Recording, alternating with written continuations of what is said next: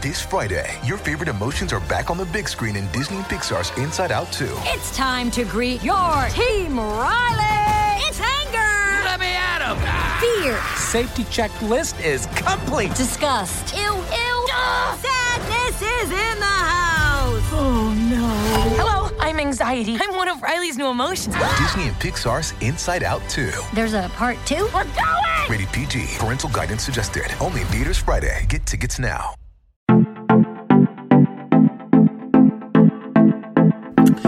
Hello, you guys. Welcome to episode 49 of The Smush Room, the podcast that deep dives into the well known and more importantly, not so well known hookups of your favorite, you guessed it, reality TV stars and reality TV adjacent. It's me, Troy McKeety, and uh, my God, have I got an episode for you today? Like, there are no words really to even. Now, I know that I like to talk a big game as far as like the amount of notes that I take every week, but like, truly, this is the most notes I've ever taken for an episode of a podcast. I've never prepped for an episode like this. Um, it feels like a milestone. I mean, truly, like, I don't know if I've ever covered an, a, a couple with more, um, more juicy deets. You know what I mean? I don't know. It's, uh, this was a, a real wild, wild ride, a real harrowing tale, if you will. That's not the correct use of harrowing tale, but it's fine. You know what I mean? It was just a fucking mess, really. I mean, in the words of me, Troy McEady, this was a fucking mess. Quote, put it on my grave, put it on my tombstone. Episode 49 of The Smush Room was a fucking mess. You guys, um, we're gonna be talking about Tom Cruise and Katie Holmes today. I promised you last week that I would do a part two to Nicole and Tom, and um, I didn't plan on doing it so soon, but you know how I get when I get a little bit of Tom in me. Uh, it's truly like Tiger Blood. I have a bloodthirst for Tom Cruise, and you know, I think the problem was that I was completely blindsided last week because we were talking about like the honeymoon period of Tom's life and of Tom's career. And then when you venture over to the Katie Holmes period, that's where things get dark. And I'm reminded of all the non Christian behavior and the non Christian activity um, happening with Tom in like 2005. I mean, my God, this man is like, like I know that he's still a social pariah, but like it's honestly amazing to me that we even allow him to do films. I mean, honestly, like the fact that he is not just like living on an island in seclusion somewhere from all the embarrassment he's faced, like it's truly wild. Um, but you know, it doesn't mean I didn't rest my head on my like knuckles and just skim through photos of him from the 80s and 90s during my research. Yeah, I did. It doesn't mean that I didn't zoom in on his Top Gun photo where his leg is propped up. Sure. And I zoomed in on questionable parts of the photo. Yeah. So, you know, that's my truth. I mean, it is what it is. I, I, I, I told you, I like problematic men. I, I love I love men that would kill me. That's really my kink. Like if you are the kind of man who would potentially cause me great harm, ruin my life. I like K-feds. You know what I mean? Like that's why I relate to Britney so much. I'm sexually attracted to a man that would ruin my life. Like that is truly my version of The Bachelor. Anyway, I guess we should jump right into it. And also before this episode ends, um, I do have kind of a little bit of an announcement, and I guess I will just let you guys know that at the end of the episode. Uh, or maybe I should tell you at the beginning because some of you are not Patreon members, so you won't get the facts. Um, I'll just do it now. Why not? Because it's kind of bad news, but it's also not bad news. It's just it's it's housekeeping, as I like to call it. Um, so I decided it for a little while, not very long, three weeks is what we decided on. Um, we're doing just a tiny bit of a break for this Smush Room. Um, I'm on the cusp of my 50th episode, and uh, your boy's exhausted. I'm fucking exhausted. I'll be honest. Consecutively for 50 weeks doing this podcast, give or take maybe 48 or 47. Um, yeah, I mean, it's been super fucking fun. It's been really exciting. It's been a huge growing period for me because I swear to God, like at the beginning of doing this podcast, I could not listen to the sound of my voice on a voicemail. And now I'm forced to go back and listen to myself for hour to hour and a half to two hour to two and a half hour intervals of me just rambling off useless information. Um, but no, like in all seriousness, like it's been incredible, and like I can't believe, like that you guys like listening to me talk about this shit. Like truly, it's wild to me that people still listen. It's it's honestly insane to me that people listen to this. In my head, it's still just me and like occasionally my mom when she's like shopping or something. You know what I mean? Like it's not actual people and it makes me feel really good and it's exciting and it like it's super appreciated and I don't know, I just don't know what I don't even know really what else to say. Um but yeah, I'm just going on a short little break. It's nothing crazy.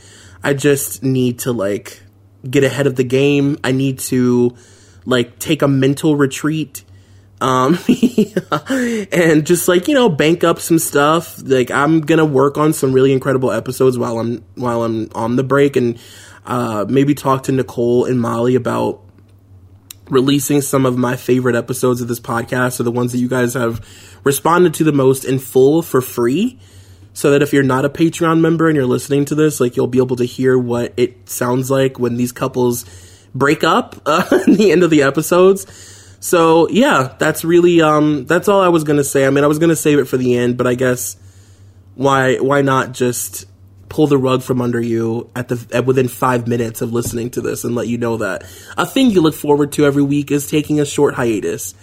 Um, it's like I said, it's only three weeks, and then we'll be back in business, and everything will be fine. But you know, your boy just needs a little bit of a break. That's all. Just a mental vacation. You know what I mean? I also work at nine to five. I mean, Apple has me slinging phones like a goddamn new slave. So, you know, I've got your boy's got a lot on his plate. Anyway, so that was the housekeeping. I just wanted to let you guys know that and um we'll be back normal in 3 weeks and that's all that that's it. All right. I want I feel awkward now so I want to move on. Um let's talk about Tom and Katie. Let's like really get into this. Let's just like you know, if you're driving you know, like I hope that you're on like a long car ride that like is scenic. If you're at work, I hope that you're like having kind of a lazy day where you can just kind of sit back, like eat some Cheez Its and just like listen to this because truly it's it's a beautiful retelling of Romeo and Juliet, re- filtered by the Church of Scientology.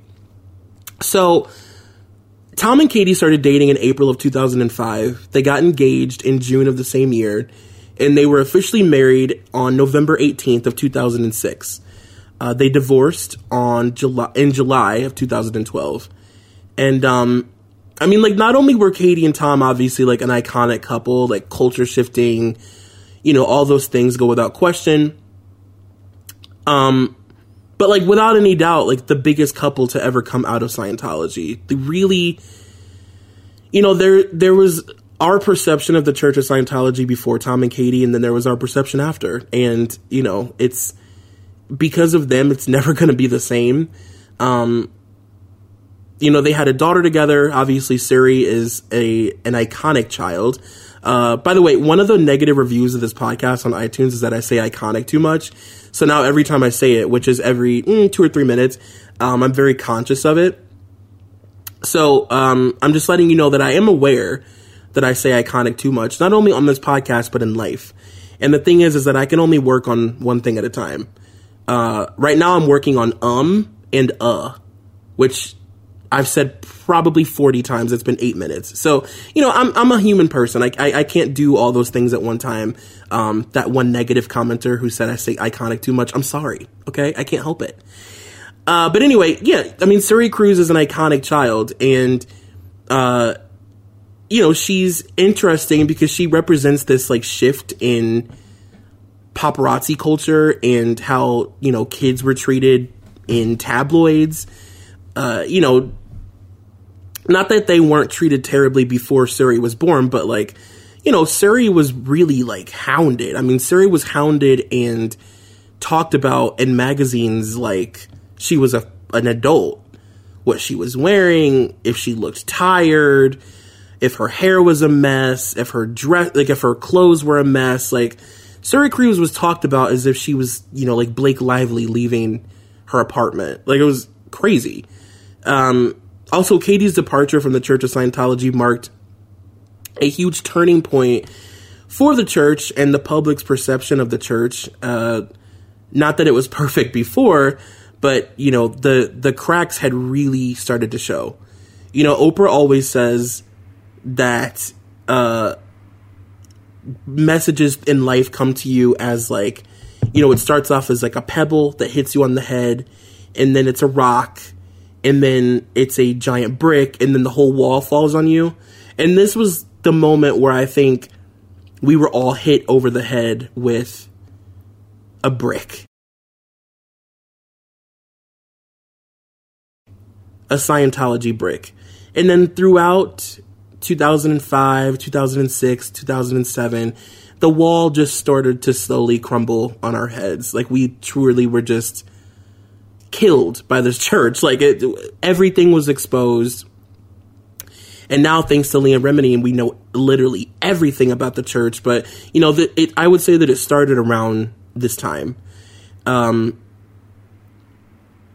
Katie has also been described as the Church of Scientology's worst nightmare because she used her own she used her own brand, her own version of their guerrilla warfare tactics to exit the church.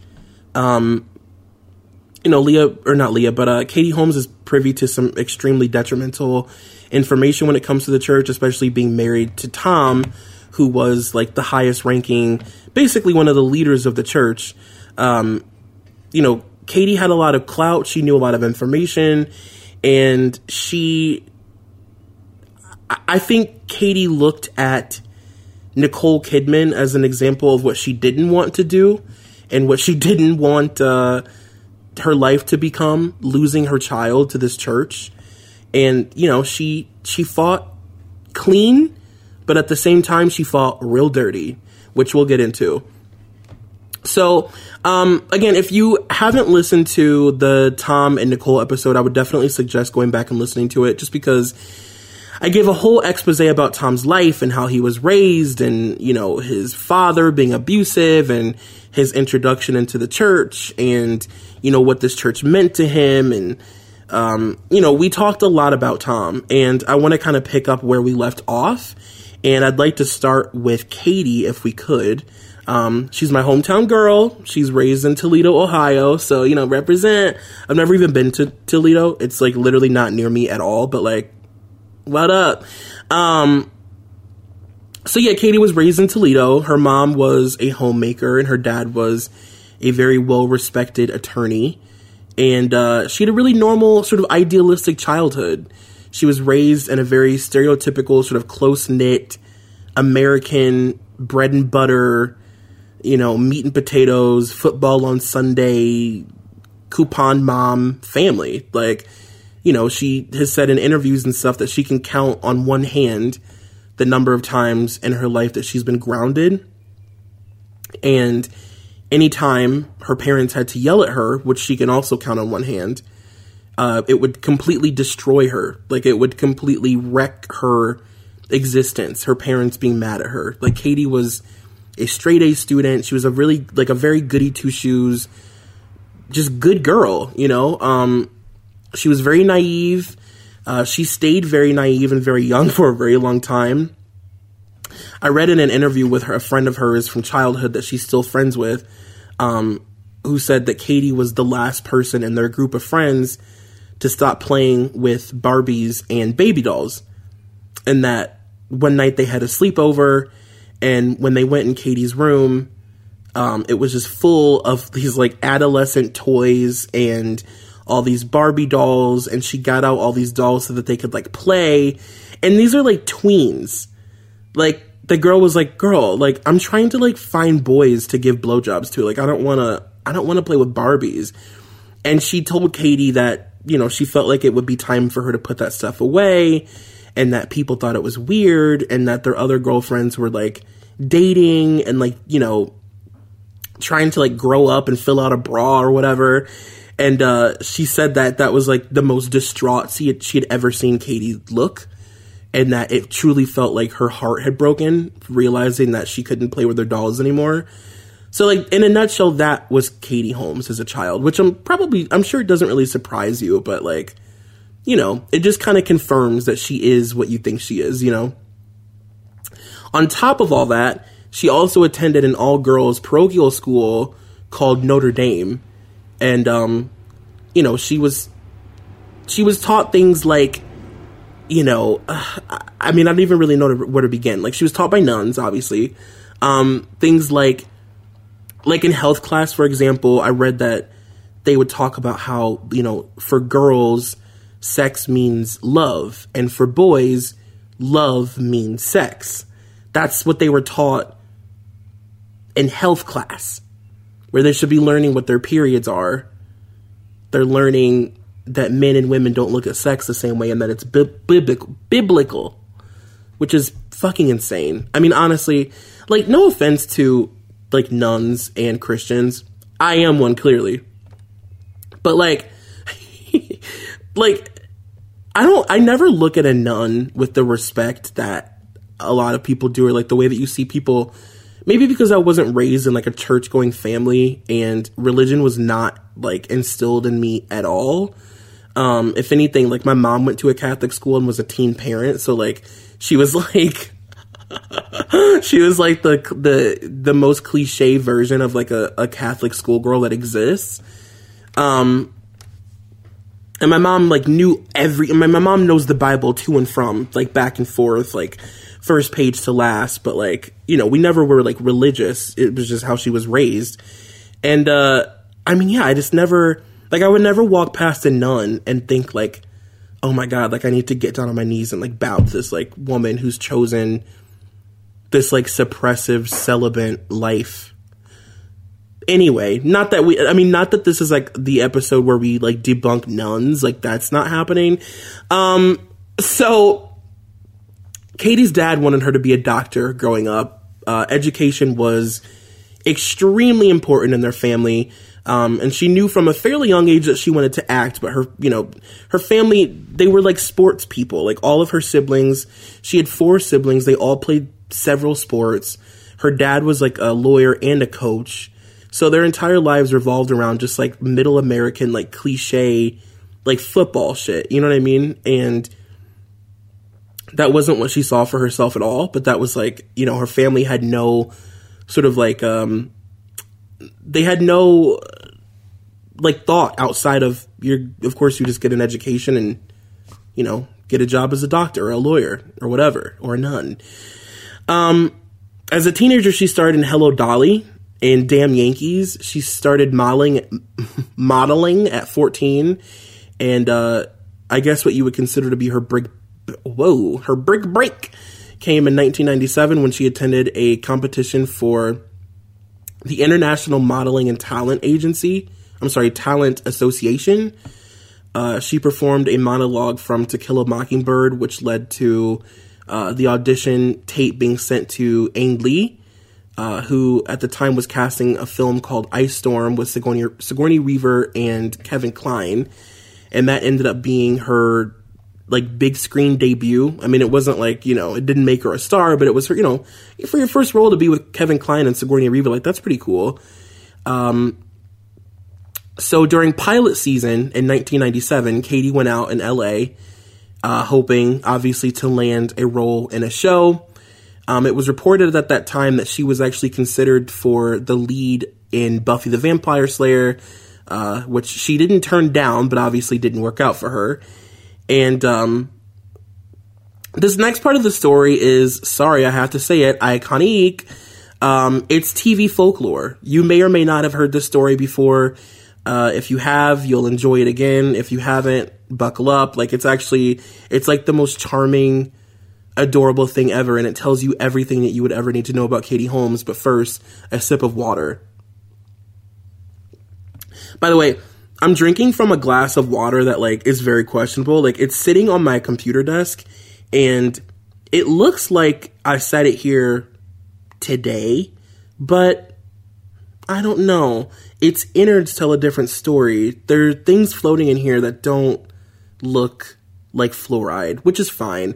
Anyway, so Columbia TriStar asked Katie to come out and audition for a part in the show that they were casting for called Dawson's Creek. And when Katie realized that the audition would conflict with the opening night of Damn Yankees at her school, uh, she turned it down. Now this is a girl who like went out, auditioned for roles during like has had this dream of modeling since she was a kid, like wanted to be an actor since she can remember. And she's contacted by Columbia TriStar to audition for a leading role on a teen sitcom or sitcom, a teen drama. And she turned it down because she was loyal to her her girls at school L O L O L O L O V E. And she said, Nah, bitch, I have a play to do. I'm in damn Yankees. And uh, she said, I was doing my school play Damn Yankees and I was playing Lola. I even got to wear a feather boa. I thought, there's no way I'm not playing Lola to go to audition for some network. I couldn't let my school down. We had already sold a lot of tickets. So I told Kevin and the WB, I'm sorry, I just can't meet with you this week. I've got other commitments. Mind you, she's also like eight years old, acting like she's fucking Zsa Zsa Gabor, which I love. She's like, no, I'm sorry, I am already booked. As Alyssa Edwards would say, I'm booked for the gig. And she's like doing, putting on a fucking boa and playing Lola in the Toledo, Ohio production of Hello Dolly, like, or damn Yankees. I'm obsessed. Um, so the producers in the network allowed Katie to audition via videotape, which was kind of, you know, it was unheard of back then. Like, they didn't know this girl and they had no reason to give her a second chance. They were pissed off at her for doing this in the first place. They were like, what the fuck? Like, who does she think she is? Uh, so she, her mother recorded a video of her um, auditioning for the role, and her mom actually read James Van Der Beek's whoa, James Van Der Beek's. Uh, she read James Van Der Beek's lines. So like her mom is like, you could YouTube this. Like her mom is like reading James's lines and like she's doing her lines and it's hilarious. I mean, it's just fucking hysterical. Also, I just want to say really quickly how important Kevin Williamson is in all of our lives. He wrote Scream. He wrote I Know What You Did Last Summer. And I'm just like, you know what? Honestly, thank you. Like, thank you for like literally forming my childhood, teenage years, and making me into the 30 year old man that I am today. Like, thank you, Kevin Williamson. I love you, Kevin Williamson. Anyway, obviously he's listening. It's fine. Anyway, so Dawson's Creek was an immediate hit and it raised the WB's uh, ratings by 19% in its first year. Um, it also took the cast from these like relatively unknown kids to these huge global superstars overnight, and Katie was the breakout star of the show. And uh, in a Rolling Stone article from 1998, um, a year after the show premiered, or actually that may have been the year that the show premiered, and they were filming the second season, I think. Uh, the writer of the article described her as the embodiment of American girlhood. And I just don't think that there's any better way to describe a young teenage Katie Holmes. Um, she was just like a very classic beauty. She was fresh faced. Um, you know, she was always very sort of understated and sort of unaware of her beauty. You know, like Katie Holmes was so beautiful and like so pretty, but like definitely seemed like one of those girls that had no idea that she was pretty or that she was like a a classic beauty, if you will. And uh, the interviewer also said Holmes, ha- Holmes has the kind of qualities that seem almost old fashioned in this day and age, especially in the look at me age that kids are in now. Modesty, empathy, honesty, uh, there is not a jaded bone in her body. She's so sweet and wholesome and genuine that it seems to be a throwback to another era. One in which mom stayed at home and dad gently taught you right from wrong, uh, families helped each other out, and people went to church on Sundays. And like to be honest, like that was Katie's life. like the the cliched ideal idealistic Americana that that woman was describing was how Katie Holmes was raised. Um, she is that girl. like she is the definition of Americana. Um, Dawson's Creek launched the entire cast into the marketing machine, as we've talked about on this podcast many times. Uh, you know, the WB was like one of those networks, specifically, I think, in my opinion, designed to create sort of new, young, like up and coming talent. You know what I mean?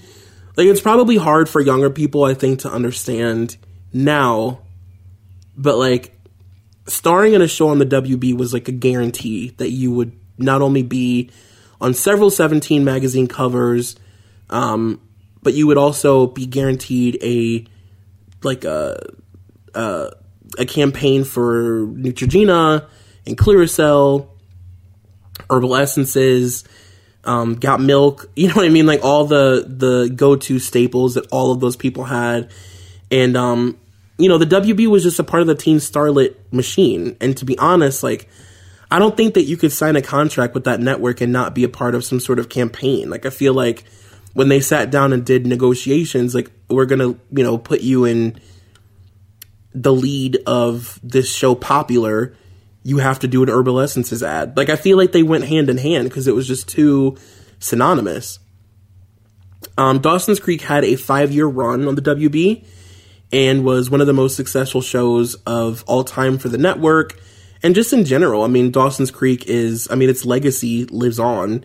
Um, and it really represents that time in the mid sort of mid to late 90s like sort of early 2000s you know when the WB was at the very tip tip tippity top of its game like it was just pumping out the hits and you know it was hit after hit just like making starlet after starlet after star after star and uh yeah actually also by the way little known fact that i read on the internets Hand in My Pocket by Alanis Morissette was the original theme song for Dawson's Creek, and they actually used it for the pilot.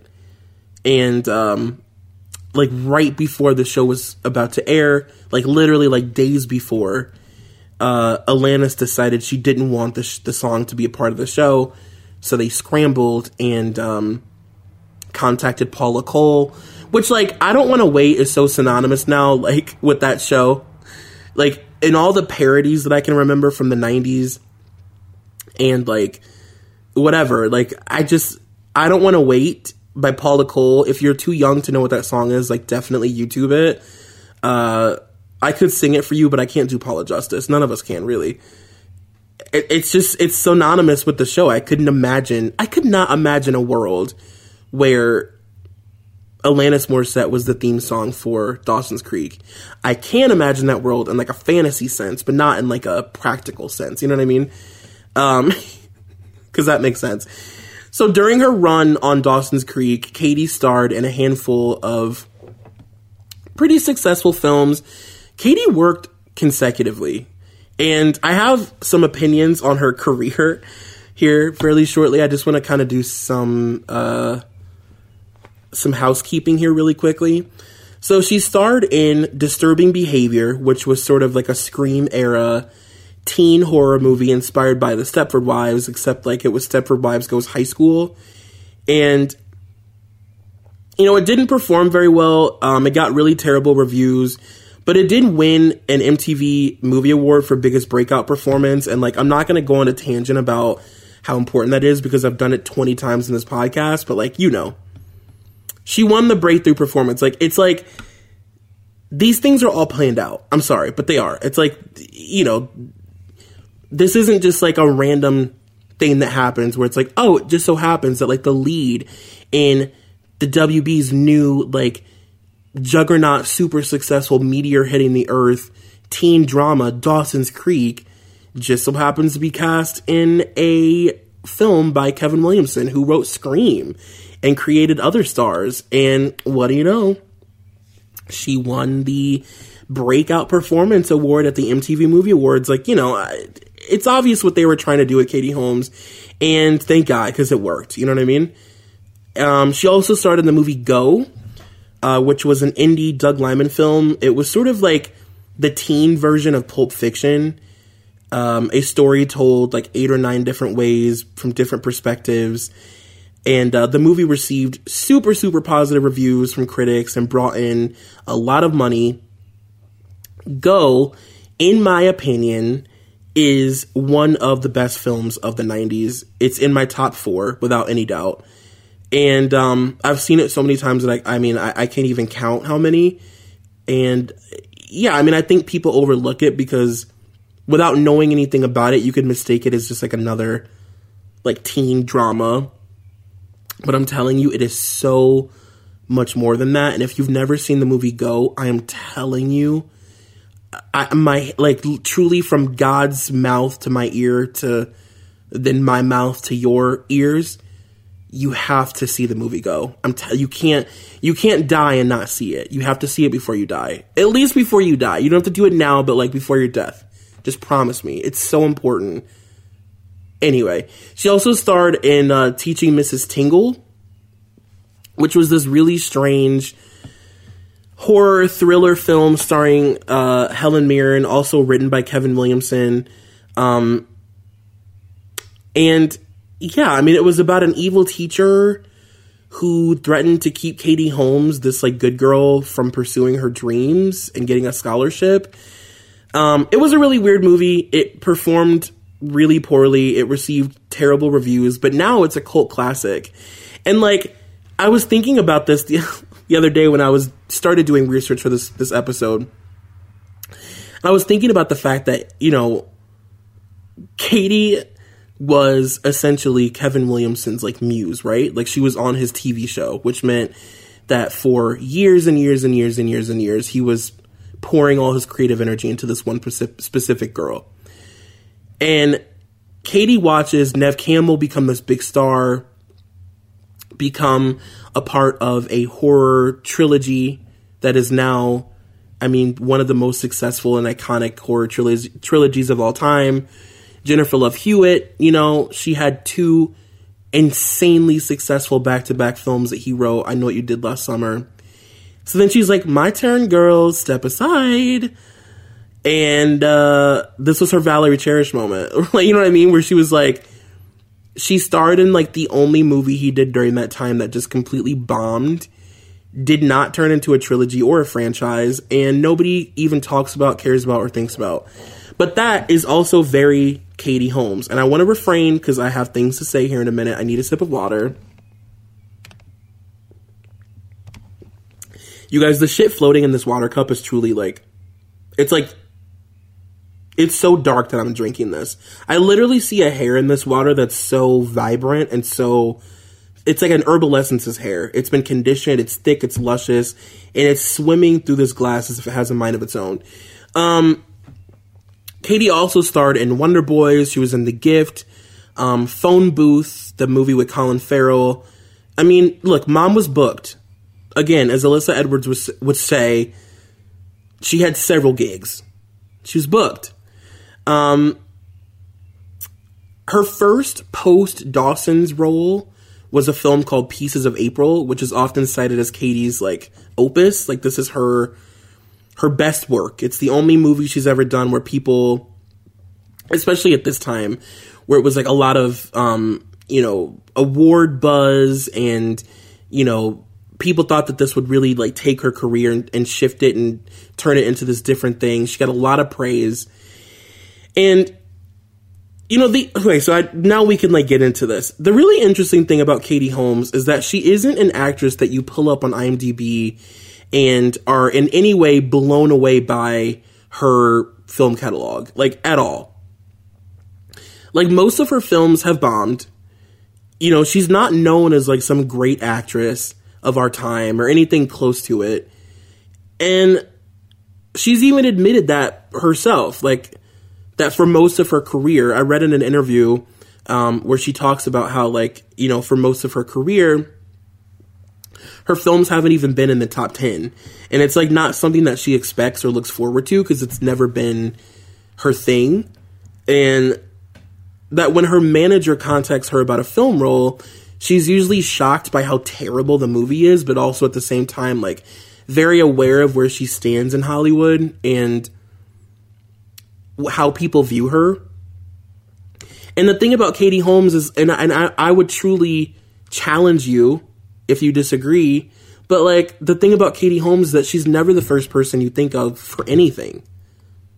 Literally anything. Like I literally can't think of one time in my entire life that I've ever been like, wow, you know who actually would have killed this role is Katie Holmes. Ever. For anything. For movies, for TV, nothing. I can't even, at this moment, as we sit here, as I drink a glass of water that has literal pubes in it, I can't even tell you a type of film that I see for Katie Holmes. I don't understand what kind of actress she is. and I don't think she does either. You know, for a long time, she was just a part of the teen machine. Um, she was pumping out these like teen films that were hopefully going to be successful, and some of them just so happened to be. You look at something like Go, she got very lucky. And then she had a period in her life where she like tried to do some indie work, um, but it wasn't like she was so fully embraced by the indie community. It was like, okay, cool, like you did a fun movie that was that you actually acted well in. And it's not even like she's some horrible actor. She's just not the girl that you think of to, you know, to star in your film. Um, now, I want to talk for a minute about Tom, and things are about to get really dark. Like, we're 30 minutes in, and this is where the Patreon cuts off typically. So, you guys, bye. If you're not a Patreon member, I'm sorry, but things are about to literally get so fucking buck. I don't, I don't, I don't know what to tell you. I don't know what to say. I'm sorry. I don't. I don't know what to tell you. But you can go to patreon.com slash epsychos if you want to uh, hear the remainder of this story. Besides that, I don't know what to tell you. Anyway, like I said before, earlier or last week we talked about Tom and we talked about Nicole. We talked about um, their marriage and Tom's childhood and how he was raised and his abusive father and all those things. Hi, things are falling off my desk, but just ignore it. Um, those are the things that make us closer. Just ignore the flaws. Uh, and yeah, we, we, we had a really good, deep, good conversation about Tom Cruise, and I'd like to pick up where we left off. Um, Tom is now a pseudo leader of the church, and um, to date, Tom has donated the most money of anyone to the Church of Scientology, which as you know, or you may not know, actually, I don't know. I don't know. I don't know what's in your brain, but like, you know, the church is really big on donations, as most most churches are. But like with the Church of Scientology, the more you donate, the higher you rank, and that's why Tom is he's really up there, which really says a lot considering Leah Remini donated a million dollars at one point, and she was, you know, but that's something we'll get to a little bit later.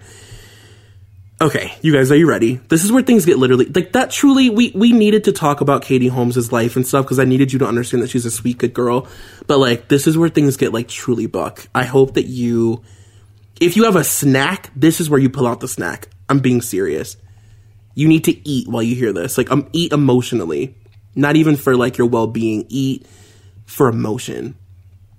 Stress eat. Anyway, so Vanity Fair did this expose, specifically this woman named Maureen Orth.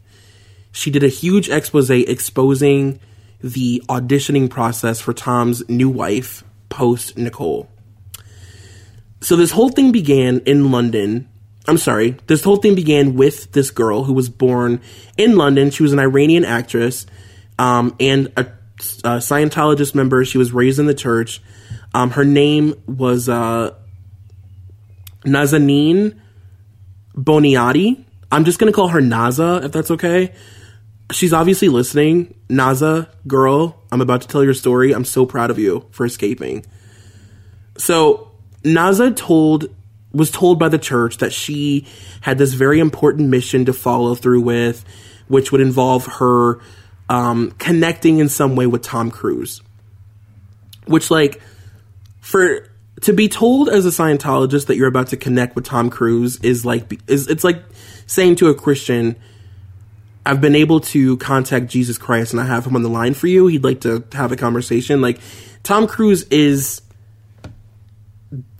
Tom Cruise is the leader of the Church of Scientology. So this is like wild. And she's like, holy shit. Like, what? And at that point, it was decided that she would be a good fit to marry Tom.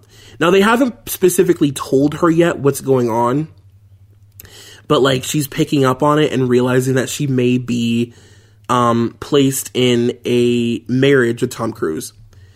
And the first step was her makeover um, into Tom's sort of perfect image of what a woman was. Obviously, Tom had told the church what she was looking, what he was looking for, and she fit all those things, but she needed like tweaking to be Tom's like perfect gal and like the ideal sort of movie star's side piece on a red carpet. She had her braces removed. Um, they stripped highlights from her hair. Um, she was given an allowance to purchase an entirely new wardrobe. Um, they had like fittings for her and everything and she was audited about you know all of the darkest shit of her life her deepest darkest secrets all of her sexual experiences in extreme graphic detail. Um, she was also shown auditing materials from her current boyfriend so that she would be more prone to want to break up with him. The church also asked her to sign a contract stating that if she messed up in any way that she would be declared suppressive and an enemy of the church. So on their first date, she's flown to New York on November of 2004, which is where she met Tom for the first time after she's had her makeover. And this is where she fully realizes that she is involved in a situation where this is about to be an arranged marriage, but she's just kind of going with it. Like she's a young girl and she's being told that she's about to marry the leader of the church, essentially. Like, you know what I mean? Like this is huge. And at this point, she like fully believes in Scientology's teachings. So Tom and a group of Scientologist handlers took her on a date to Nobu. Um, this was their first date. It was her, Tom, in Nobu. They emptied out the restaurant and it's just full of people monitoring them, watching them, observing what they're saying, listening to her talk. You know, like it's creepy. Um, they then went ice skating at Rockefeller Center, uh, where the rink was closed down for them. Um, they spent the night together in the penthouse at Trump Tower where the entire floor had been rented out, and uh, she was then given another confidentiality agreement about Tom that basically said, you know, don't say anything about him, don't discuss anything you talked about tonight, and don't discuss anything you say you talk about in the future, whatever. Um, they also, by the way, Tom told her when they got to the hotel excuse me, that he had never felt this way about a woman before, and this was the most powerful like bond he'd ever felt with somebody. And like they'd known each other at this point for literally like five hours. And he's telling her that she's like the woman of his dreams. So during dating, during their first month as a couple, she actually said that, you know, it was very blissful. They got along very well. She made him laugh and he made her laugh. And obviously, she was really sexually attracted to him. Um, he was attracted to her. They had really great sex. Like things were going well. They she literally described it as blissful. Um, and then after that first month, all hell broke loose. Tom started reporting all the things he didn't like about her that she would say or do or wear or whatever to the church. So she was being audited constantly, like a few times a week, being asked to come into the church and audit because she had, you know, left, I don't know, a, a, lid off of a jar or something, and Tom hates that. Or she, you know, wore a dress that he felt was inappropriate for a party, and Tom hates that. So you need to come audit and, like, basically repent of your sins. Um, she also, by the way, was audited because. So apparently, when she met Tom, this was right after he had won. Well, not won. He had been honored by the church and given the Freedom Medal of Valor Award, which, like, is a it's an award that they literally created for Tom Cruise. If you've seen Going Clear, um, it doesn't exist and it didn't exist before and it doesn't exist now. But they just literally created an award for him because here's the thing: David Miscavige and the Church of Scientology knows Tom Cruise's kink, and Tom Cruise's kink is being praised. He's little man syndrome. He's a narcissist. He's never been told no he hasn't been. This is a man who hasn't been told no since he was fourteen. Um, so yeah, I mean they they know the button to push, and it's to praise him and honor him and make him feel six feet tall. You know, so when when Naza met him, she shook his hand and she said, "Very well done," in reference to the award that he had gotten. The only problem is, and I hope that you guys are listening clearly, because I would really hope that you would make this mistake when you meet Tom. I wouldn't want to have to report you. Um, she said, very well done. And in the church, very well done is a term used for people who rank lower than you. So let's say that I was, I don't know, a leader of the church who like used guerrilla warfare on people and did auditing sessions. I would say very well done to like a Sea Org member, somebody who scrubs toilets or whatever if that person said that to me, it would be as if they were telling me that they rank higher than me. And I think that she was just saying it like legitimately, like, I'm meeting you for the first time and like, dude, good job on like getting an award that they literally just like created for you. Tom hated that. He was livid. So he reported her to the church and she had to audit and repent. And then she was off. Uh, she offended Tom and David Miscavige on the same night over dinner. So she had apparently asked um, David Miscavige while they were sitting at a dinner table to repeat himself several times while he was telling a story. Specifically, she said, uh, "Excuse me," or "What was that?" Now, here's the other thing about the Church of Scientology. And again, I am happy that we're having this conversation because I would really hope that you wouldn't have any slips ups over, slip ups over dinner with David. He's very finicky. Uh, the thing about telling a high ranking leader in the Church of Scientology that you didn't hear what they said, um, the entire church is based on communication. All of the books that you read and all of the teachings and all of that stuff, all of it is um, specifically to make you a better communicator. And when you go clear, the whole point is that you have mastered the art of communication better than the rest of the population. You and a select handful of people are the best communicators that exist in the world. So when you tell the highest ranking leader, leader in the church that you didn't understand what he said several times, that's a big no no. So uh, at that point, David Miscavige was like completely done with her. Tom was completely done with her. And um, from that point on, I mean, she. And by the way, David Miscavige is like a very notable, like, fast talker and he mumbles and he's a low talker. So, like, she was just like trying to figure out what the fuck he was saying. Um, at that point, her only source of income was a credit card given to her by Tom that was owned by the production company that he owned. And um, Tom had also moved in with her, but at that point, like, he wasn't really talking to her because she had upset David, and that was like, I mean, you know, David and Tom are truly like, lo- I mean, like, honestly, I believe that they're like lovers. I'm not even kidding.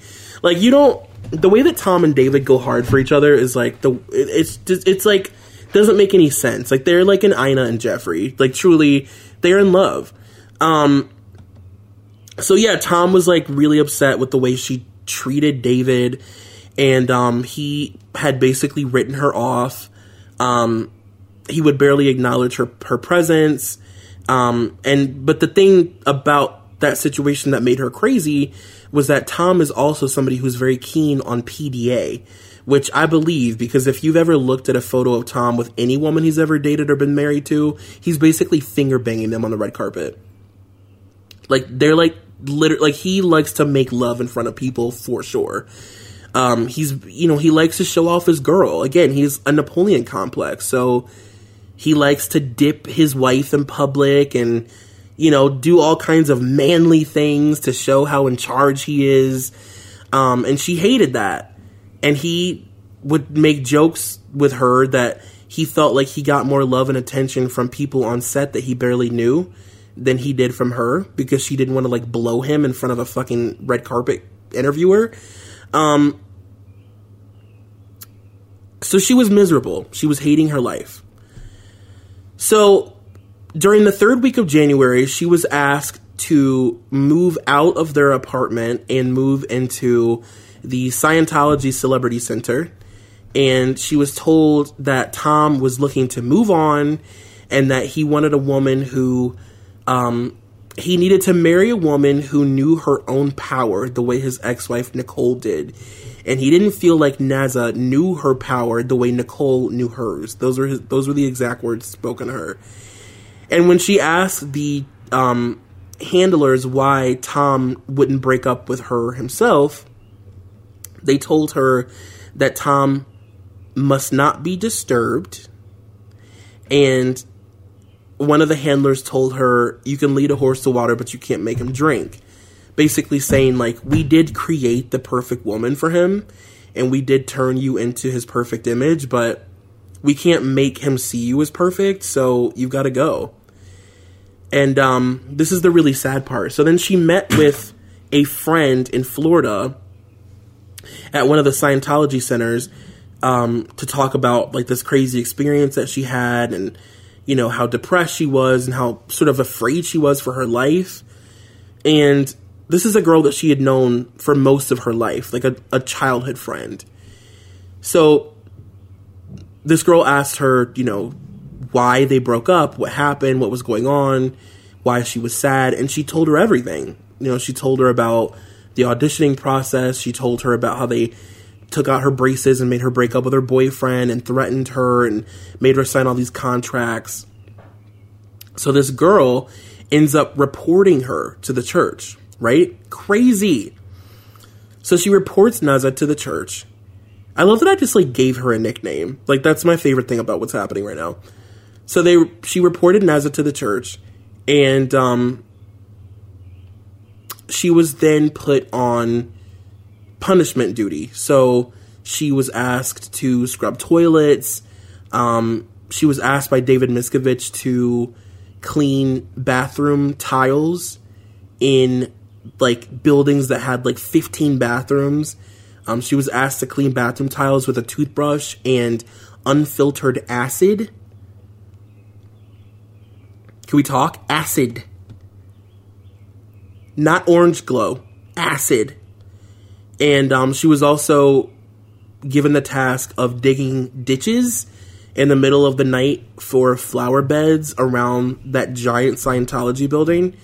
Um, she was then, after she completed all of her tasks, she was asked to go out on the streets of Florida, of Fort Lauderdale, and try and sell L. Ron Hubbard's Dianetics book to people walking by and after that, she said, fuck it. She left the church, and her mom had already left the church at that point. So, she, you know, she had was able to keep her family intact, which was good. Um, but yeah, so that was Tom's pre Katie relationship.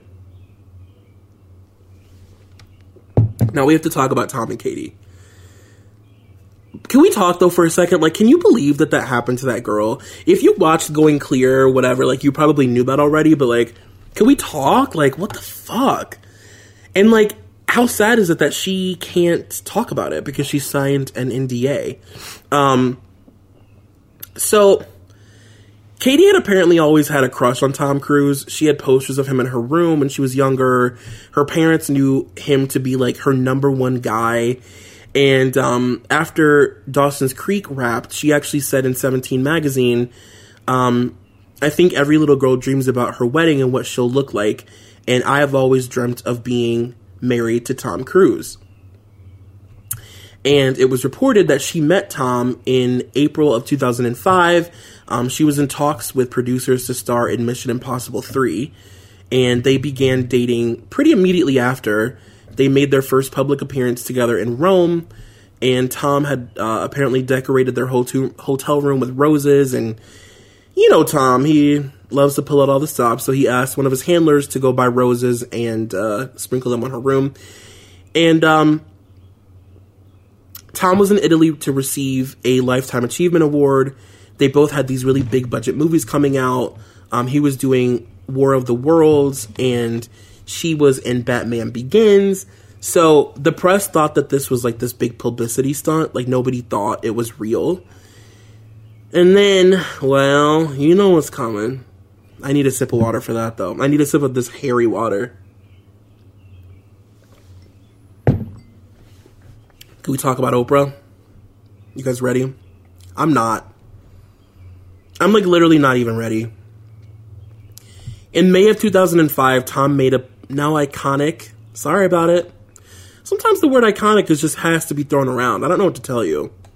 Tom made a now iconic appearance on the Oprah Winfrey Show, where he went public with his love for Katie and he jumped on Oprah's couch. Um, it is now known to the general public as the couch jumping incident. And here's the thing even with all the Scientology stuff that was happening prior to the church, prior to this, um, and prior to like, I don't know, weird Tom, the church was still really private and really secretive. And if you wanted to know stuff about Scientology, like you had to like actually seek it out. Like they weren't just giving up information. Um, so Tom was like, you know, uh, Tom was still extremely successful and marketable, and he was still Tom Cruise. Uh, but like you know, I mean, he was he was still America's most beloved movie star. But this completely changed the public's image of him forever, and he's never ever been able to recover from it ever there's no you know there's there's Tom before the couch jumping incident and then there's Tom after. And even though it's been more than 10 years, people we still see him this way as the crazy guy that jumped on Oprah's couch. And this was also during a time when like information about the church was starting to leak and the internet gave us like the ability to like pretty much find out whatever we wanted. Like it was wildly speculated that Tom had collaborated with the church to help, you know, find his next wife, and that stuff was all coming out. Um, stories were leaking about Naza, my girl, and um, so then all that on top of this Oprah appearance, like that was it for him. Um, and the thing is, is like when you go back and watch this interview, you know, sometimes like things that used to be a big deal, you go back and watch them, and you're like, okay, like we really overreacted. This is like not one of those things like when you go back and watch Tom jump on Oprah's couch, it's as cringeworthy now as it was then, maybe more. Especially when he grabs her arms and starts like violently squeezing them, which like the best gift to come out of this time is the one where he's like squeezing electricity through her body and she's like shaking cuz it really I mean it's truly like wild. Um And now I would really, really, really, really, really like to talk to you guys about, uh, well, okay. So, not long after Tom did his interview with Oprah, Katie did an interview with W Magazine that completely fucking backfired, okay? I want to talk about this. So it's from 2005. And she gives these very sort of like robotic Stepford wife Scientology filtered answers um, to all of the interviewers' questions. And the interviewer writes about like the energy in the room and how you know there were several Scientology handlers in there watching them do the interview to make sure Katie didn't have any slip ups. I wrote down some of my favorite parts. Okay, we're gonna be talking about this for like a good while, and you will not be disappointed. I promise so when the interviewer sits down to start talking to Katie, she um, Katie goes directly into praising Tom. Like they hadn't even like talked yet. Like they weren't talking about anything. There was no back and forth. The woman literally sat down, introduced herself, and kind of gave a rundown of what she wanted to talk about. And then Katie said, I have to tell you, I found the man of my dreams. From the moment I met him, it was just, I, it just felt like I'd known him forever. I was blown away.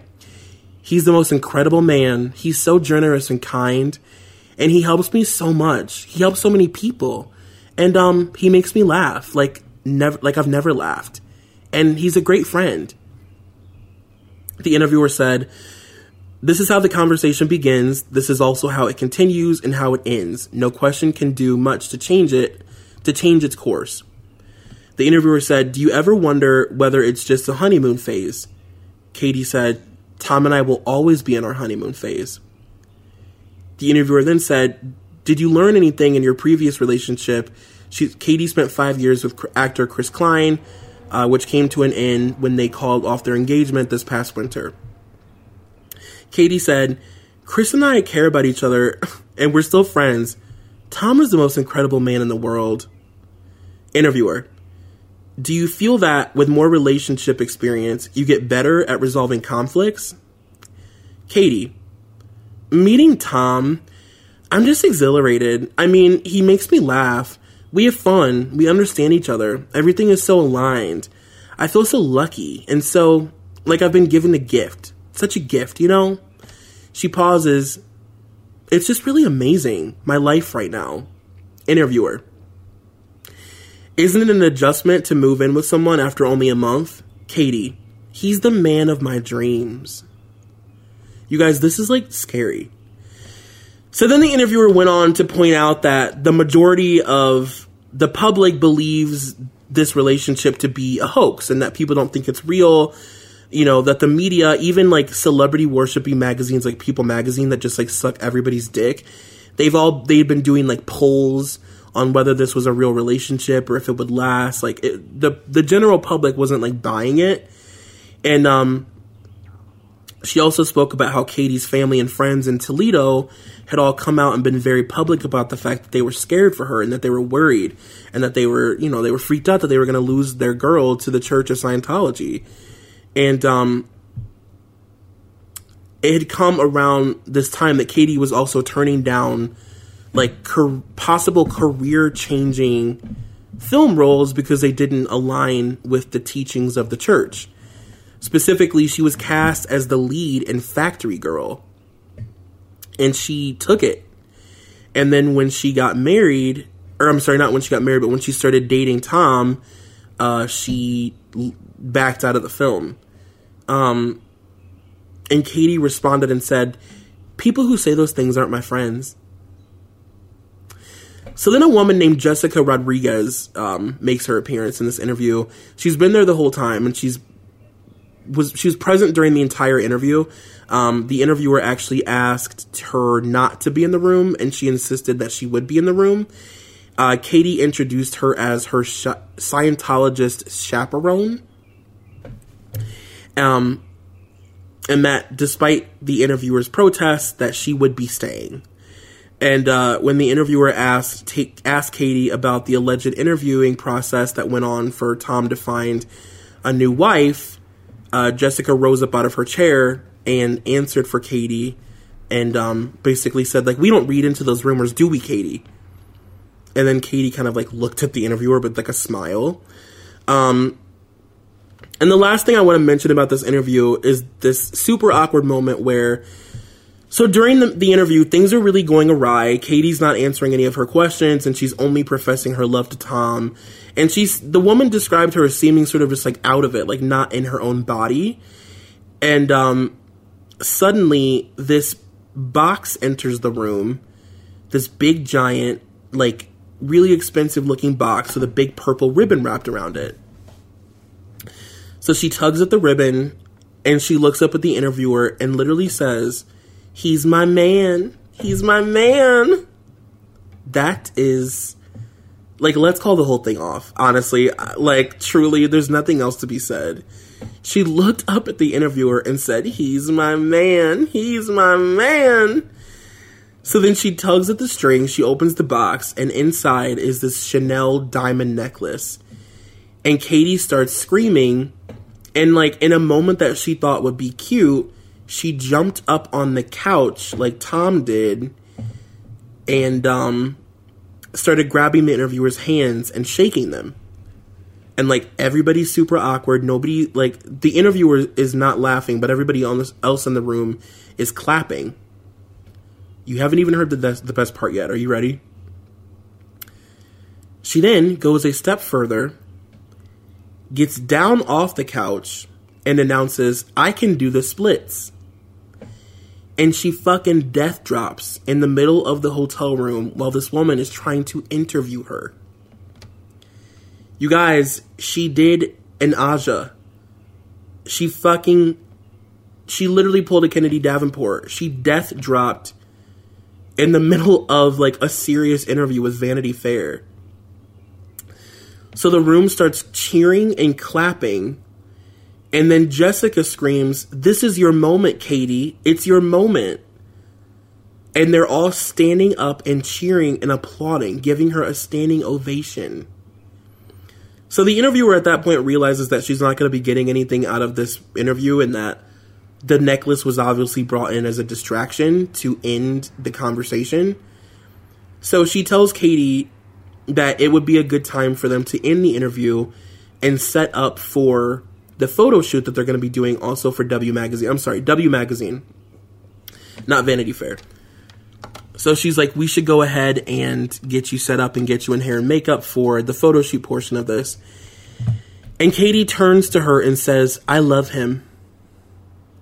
You guys, I can't write this shit. I didn't write this shit. But like, come the fuck on. Katie Holmes, we should get you set up for the interview now. Are you ready? I love him. First of all, I can't I can't promise you that that's not how I would be in a relationship with Tom. Somebody so sweet, selfless, uh, caring. I get it. Some people just don't know what real love looks like. Sorry about it. I love him. I love it. I'm obsessed. I can't get enough. I'm like truly honeymoon period Katie Holmes is my favorite. My actual Katie Holmes opus. Um, not long after this, Katie converted to full on Scientology. She was still technically a Catholic, um, but then she made like the full on switch. So they got engaged. Um, Tom proposed to Katie uh, eight weeks after they met during a trip to Paris. Um, they were visiting the Eiffel Tower. Tom did not get down on one knee, but he did present Katie with a five carat yellow diamond. Not long after that, in June of 2005, Tom did another wacky interview with Matt Lauer. You may have heard of it. Uh, he made an appearance on the Today Show where he criticized Brooke Shields for her use of antidepressants after her battle with postpartum depression. And um, he called Matt Lauer glib. And I'm sorry, commenter, but it was, oh, you guessed it, iconic. Sorry about it.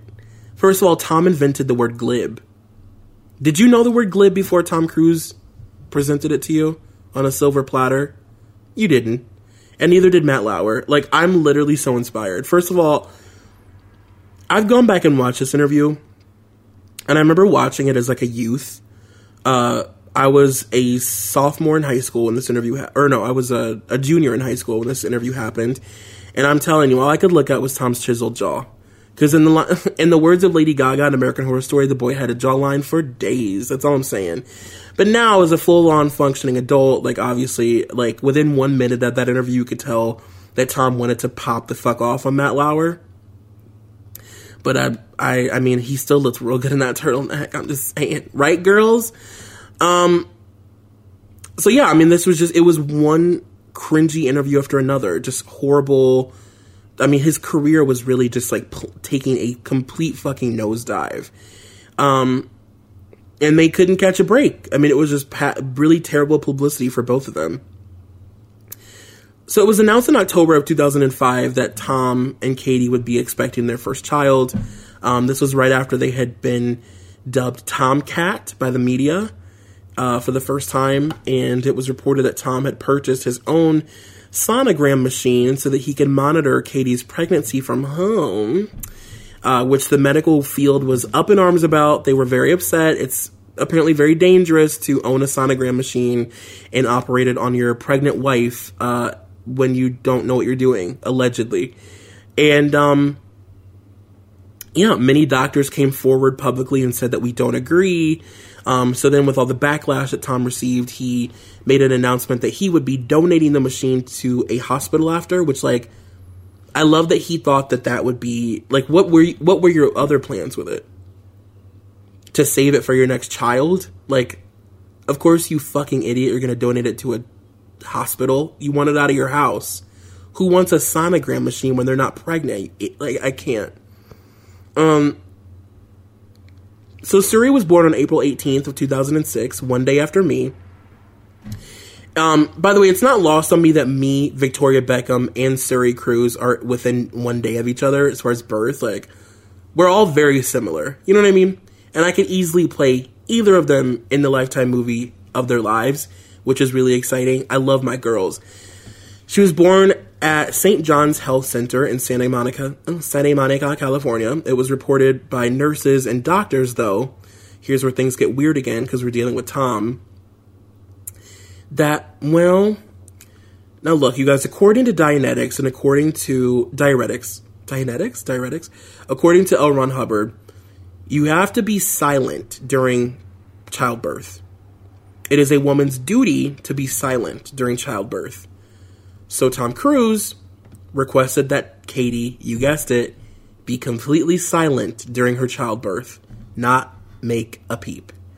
The doctors weren't allowed to speak. Nobody was allowed to coach her through it. The nurses couldn't say anything. And Katie couldn't talk or make any noises. She gave birth in complete silence in a completely silent room. And um, the quote from L. Ron Hubbard was Everyone must learn to say nothing within the, ex- the within the expecting mother's hearing using labor and delivery. Now, mind you, L. Ron Hubbard literally wrote, wrote folklore, and more than half, like a lot of his teachings are just rambles and words that don't even go together or make any sense. So, like, this makes no sense. He said, particularly during childbirth, absolute silence must be maintained. The more gentle the delivery, the better. So Tom took that and ran with it, and he said, Girl, you better shut the fuck up. So Katie Holmes birthed Suri in complete silence. You want to talk about strong? Um, so Tom and Katie got married on November 18th of 2006. They wed at a 15th century castle in Italy. Katie wore a Giorgio Armani gown covered in Swarovski crystals that took 350 hours to hand bead. Tom wore an Armani tux. The wedding cost upwards of $3 million. And um, if you know even a little bit about Scientology, then like you know that this was the wedding event of the century. Like quite possibly the most important event to take place um, publicly for the church. It was the biggest PR event um, ever as far as Scientology is concerned. And it was not only an opportunity to gain some positive press, but to also get to gain some new celebrities to join the church. Like this was the PR, you know, the wedding was the event, everybody was going, and that meant that they had access to all these people that they may possibly not have access to otherwise that they could brainwash into joining. So each Scientologist attending who was a celebrity already a part of the church had a this was considered a work event. It was um Leah Remini described it as um they said that it was a Scientology business event, um, and that there was important business to be handled there. Um, so each Scientologist in attendance was basically given the job of trying to convince their celebrity friends to come so that their celebrity friends could be paired with handlers and then be separated and be uh, coaxed into coming for an auditing session, etc., etc. So Leah Remini talks in her book about this church, I'm sorry, about about this church, about how important it was to the church um, for her to bring Jennifer Lopez and Marc Anthony. Um, you may or may not know Jennifer was not raised as a Scientologist, but her dad was a practicing Scientologist when she was younger. So she's always had like one foot in the door, and she's always been a really big get for the church. They've always wanted her and this was their moment. They were going to pounce. They finally felt like they had like the opportunity to strike. Um, Katie had apparently contacted Brooke Shields before the wedding and asked her to, you know, as like sort of extending an olive branch to to come, and she wanted to apologize for what Tom had done. Um, and Brooke agreed to come. Um, she even was the person who presented Katie with her something old, so she became like a part of the wedding. Now, if you've read or listened to Leah Remini's book, then you would know that uh, Tom and Katie's wedding was essentially the thing that would propel her into this sort of like second phase of her career as fucking Annie Oakley. So Leah was told that she would only be allowed to come to the wedding if she donated a million dollars and brought Jennifer. Um, Leah was told that she would be punished by the church if she if it was discovered that Jennifer left early. So it became her job to make sure Jennifer and Mark stayed throughout the entire wedding and throughout the entire duration of the reception. Um, Leah also described uh, a moment where she went to the bathroom and she found Suri Cruise on the floor crying um, with these three Scientology handlers standing over her and just sort of talking to her like an adult, which makes sense because L. Ron Hubbard teaches that like all children are to be spoken to as equal. No child affection or anything like that. They're just human people, basically. So this seven month old is laying on the floor hysterically crying because she's a fucking seven month old, and they're staring at her and talking to her, like negotiating like they're lawyers. So Leah Remini had to go get like a she found Suri's diaper bag and like got a bottle and like nursed Suri herself. Um, Leah also talked in her book about how Katie Holmes had reported uh, she reported Leah to the church as a disrupt a disruption and a poor example to others. And to make amends, Leah sent Katie a whole myriad of gifts um, more notably, she sent her a framed uh, wedding invitation that was in this $2,000 frame. And she included a note that said, I'm sorry I destroyed your wedding. And um, Katie and the church officials were apparently upset with Leah because she wouldn't separate from Jennifer Lopez. So the disruption was that Leah was under the impression that her only I mean she was just supposed to bring Jennifer, but then she discovered when she got there that they actually wanted her to separate from Jennifer as soon as she got there so that Jennifer could be alone with a handler. And when they were sitting even though they got ready together, they drove there together, she wanted they wanted them to separate. So a handler came over to Leah and Jennifer and said like Jennifer, can you come with me? And or no, they actually told Leah, "Can you get up and move? Can you basically get up and get the fuck out of here? Go away." And when Leah stood up to leave, Jennifer grabbed her arm and said, "No, she's with me." And Leah said in her book, like, "There's no, you know, the the Church of Scientology is powerful, but like." There is no more powerful woman in the world than Jennifer Lopez when she's like demanding something. So she grabbed Leah's arm and pulled her back down and said, No, she's not going anywhere. Because Jennifer knew what they were doing. She was raised with a man who practiced Scientology, so she was like very aware. Um,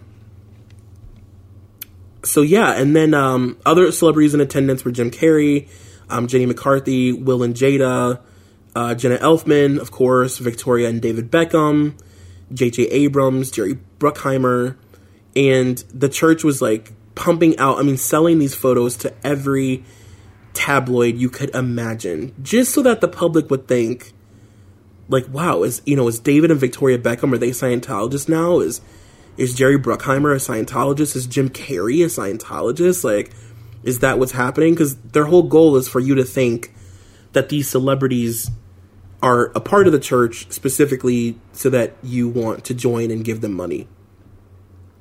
Um, it's also worth pointing out that around this time, actually a little bit before the wedding, Tom had been fired from Paramount Pictures, uh, which was, to be honest, a huge deal. Like, this ended a 14 year relationship with him and Paramount, and he was fired by Sumner Redstone, who is the, uh, at the time was the chairman of Viacom. Um, and this was during a period in Tom's career where his public image had taken, you know, a real nosedive, and Sumner had released a statement saying, it's nothing to do with his acting ability. He's a terrific actor, but we don't think that someone who after what's this word? Affect you uh affucates? What's the word? Wait, I'm gonna thesaurus it. Hold on a second. To be honest with you, based on the fact that I am dyslexic, and that's like something that me and Molly share as a as like creepy twins that share half a brain. Like I don't do bad. I don't do terribly, but like it's when I think about it a lot that things start to happen. Affucates. I still don't know what that word means. Uh, who advocates creative suicide and cost the company the company revenue uh, should be the lot. He's used to getting ten million dollars for just showing up, and as much as we like him personally, we thought it was uh, we thought it was wrong to renew his deal uh, his recent conduct has not been acceptable to Paramount. So basically, they're saying like Tom is no longer bankable. He like has ruined his public image enough that nobody. I mean, nobody wants to star in a film with him. People are afraid of him. Other celebrities are afraid of being associated with him because they don't want people thinking that they're a part of the church. Like it's a whole thing. Then in January of 2008, a video leaked by Gawker showed Tom talking about how much he loves the church um, and just kind of like, you know, just praising the church and talking about how much it's changed his life. And like, here's the thing now, like in 2008, this was like mind blowing. You know what I mean? Like to see Tom candidly talk about the church in a way that was like, you know, not like alleged. Like this was Tom Cruise in an interview with the Scientology symbol on the bottom of the screen. And he's just rambling and going on and on and on about the church and what it means to him. And now we know that this is very common and that, you know, all of these celebrities have videos like this. It's what they use to advertise. Um, Leah Remini has them. She's shown them on her show. John Travolta has several. Um, Kirstie Alley has a bunch of them where they're just like praising the church and then they show those tapes at seminars for people who are like first timers and you know they show them at those big events where like a million people show up to say like oh my god look the church that you just donated $30,000 to and mortgaged your you know no, in your mortgage like that is this is the same church that Tom Cruise believes in the man from Mission Impossible. Um the video I mean went super viral. I'm sure you remember it. It was uh a really big deal. I mean, people parodied that video, they recreated it. Um, you know, just another notch on on on Tom's bedpost. Um, and then in August of that same year, Tom appeared in Tropic Thunder as um, Les Grossman, and like that was like a, a positive. You know what I mean? That was like a moment where like it seemed like oh, like Tom, something good has happened to him for the first time, and eight years career wise, and uh, you know, because Mission Impossible Three was a huge bomb and it didn't do very well. Um, so yeah, this was a big deal that he, you know, he did something that people liked. Also, by the way, after 25 years of seeing Tom as this like perfect faced specimen who ranks in millions of dollars in the box office and just smiles on camera and money just starts fucking pouring in like we were bored of that and like that wasn't working on us anymore because we now view Tom Cruise as weird. So for them for him to then put on a fat suit and like twerk, like that's what he needed to do. And honestly, I find it very uh I don't know. It's a good PR move. Like it's very, you know, Tom Cruise is obsessed obsessed with his public image. You know what I mean? And uh, I just thought it was uh, very smart of him to do that. And now the inevitable divorce. Are you guys ready? So Katie filed for divorce from Tom in June of on June 29th actually of 2012, making this Tom's third divorce. Um, it's been reported that as soon as Katie decided she wanted to leave Tom, she secretly started planning her getaway.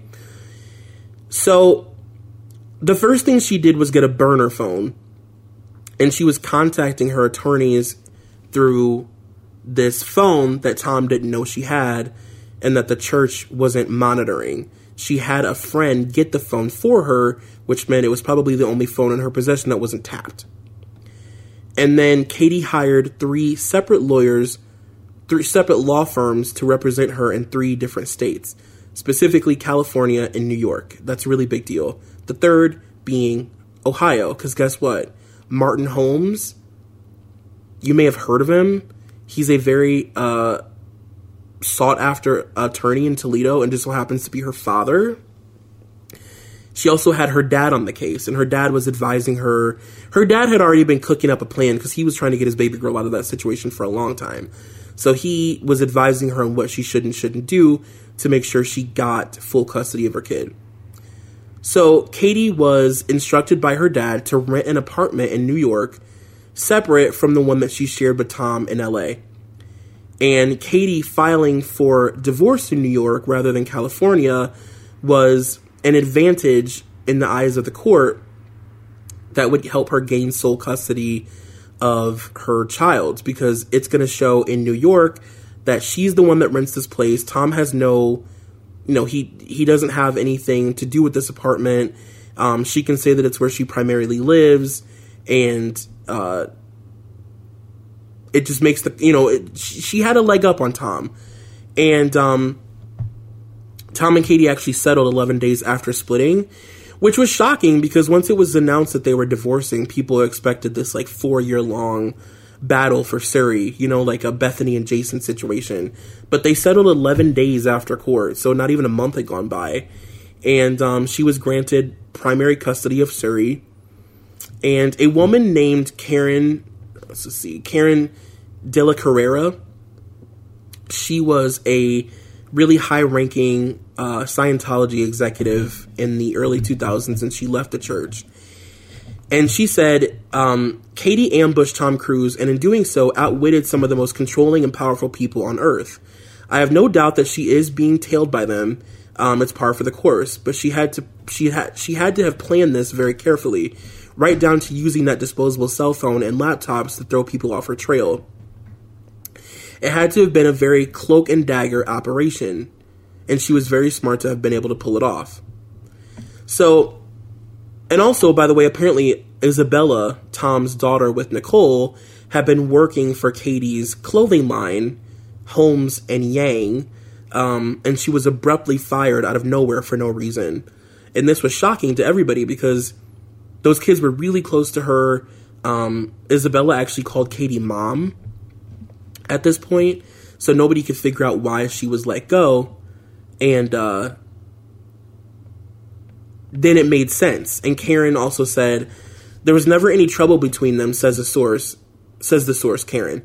Um, Isabella called Katie mom, and she, when she was fired, it was out of the blue. And once Katie filed for divorce, it all made sense, especially to me. This was all carefully planned. This was a carefully planned ambush by Katie. She didn't want Isabella working for her anymore because she was Tom's kid.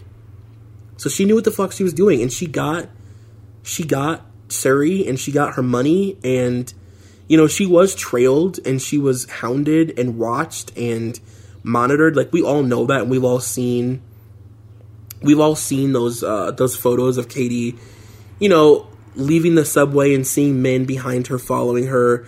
Um, but it was actually later reported by Karen that a lot of those photos were actually Katie's security. And they looked like Scientology people, but they were actually hired by Katie to just kind of like follow her around and protect her.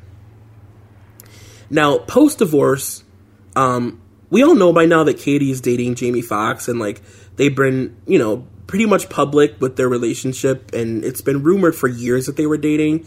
Um, they would both always deny it, especially Jamie. And um, what you may not know is that Katie actually signed a contract during her divorce settlement that stated that she couldn't go public with a relationship or introduce anyone to Suri for five years after the divorce. So that's actually why her and Jamie have been so secretive and why Jamie is so adamant when people ask him because he's protecting his, his girlfriend. And um, it was stated in Tom's end of the divorce settlement that Katie would. Uh, actually, let's go over the money because could we talk for a second? So, agreeing to this, if she kept up with her agreement, Katie would be rewarded $3.6 million in child support and 3.8 million for herself. This was on top of the 40 million dollar prenuptial agreement she uh, she like sort of drew up with her dad, in which she pockets two million dollars for every year of the five years they were together, as well as a trust fund for Suri. So Katie did exactly what Nicole should have done, but was probably too emotionally fucking battered to think to do. But Katie knew what the fuck she was doing, you guys, and she killed it. And um, yeah. That's the name of that tune. I told you guys it was fucking nuts. It's a harrowing tale. I mean, it's a story that we all think we know, but like, I mean, I've thought for years that I knew what happened in this relationship, but like, apparently I didn't. Um, but yeah, I mean, that's really that's really all I've, all I've got to say. I don't know what else to say. I guess this is um this is uh this is me saying goodbye for a couple weeks. Um but it's not really goodbye, it's I'll see you soon. But it still feels kind of weirdly sad. I don't know. I don't know why. I don't know. I'm still to be recording and I'm to have some really fun guests and I don't know, I want to like incorporate more guests and like I don't know, I just want to like switch things up a little bit and like you know, we've done 50 episodes. It's time to like clean house and like revamp and just like update and do things. You know what I mean? So I'm excited to come back and uh, I'll be a better man. But you guys, I love you so much. I can't even put it into words. And like, we're just shy of 50 episodes, but it still feels like a milestone. And like, truly, I just want to like thank you guys. First of all, if you're listening to this, you're a Patreon member and you know, when I first started doing this, like I had no idea what I was doing. I was so nervous. And when I recorded my first episode, I remember sending it to Molly and being like, people are going to hate this. I hate the sound of my voice. Like, I don't know what I'm talking about. Like, I feel like an idiot. And I was like, do you want me to re record it? And she liked it. And I was, I didn't understand. I was like, why? Like, I, it like made no sense to me. Like, I literally truly made zero sense. I was like, but I don't understand. Aren't I terrible? And I can't believe that that was 49 weeks ago. Like that is so crazy and you guys have stuck around. Um so yeah, I'm just really grateful and thank you so much and again, this is just a short little tiny break to like update things and make things better, truly. Like I'm excited to like come back with a vengeance and things will be you know, I feel like uh I feel much more confident in doing this now than I did before and like you know, I don't know. I don't know. That's all I gotta say. I'm getting like weird and things are getting weird. I don't know. I love you. I have to go. You guys, it's like really early in the morning here. My voice hurts. I've been drinking water with heroin in it. Not heroin, hair in it. See what's happening? I'm tired. I have to go. But I love you. I will see you guys in three weeks. And, uh, yeah. That's all I gotta say. Alright. Alright. I guess um, that's it. Alright. Bye. Bye. I love you. Bye. Bye.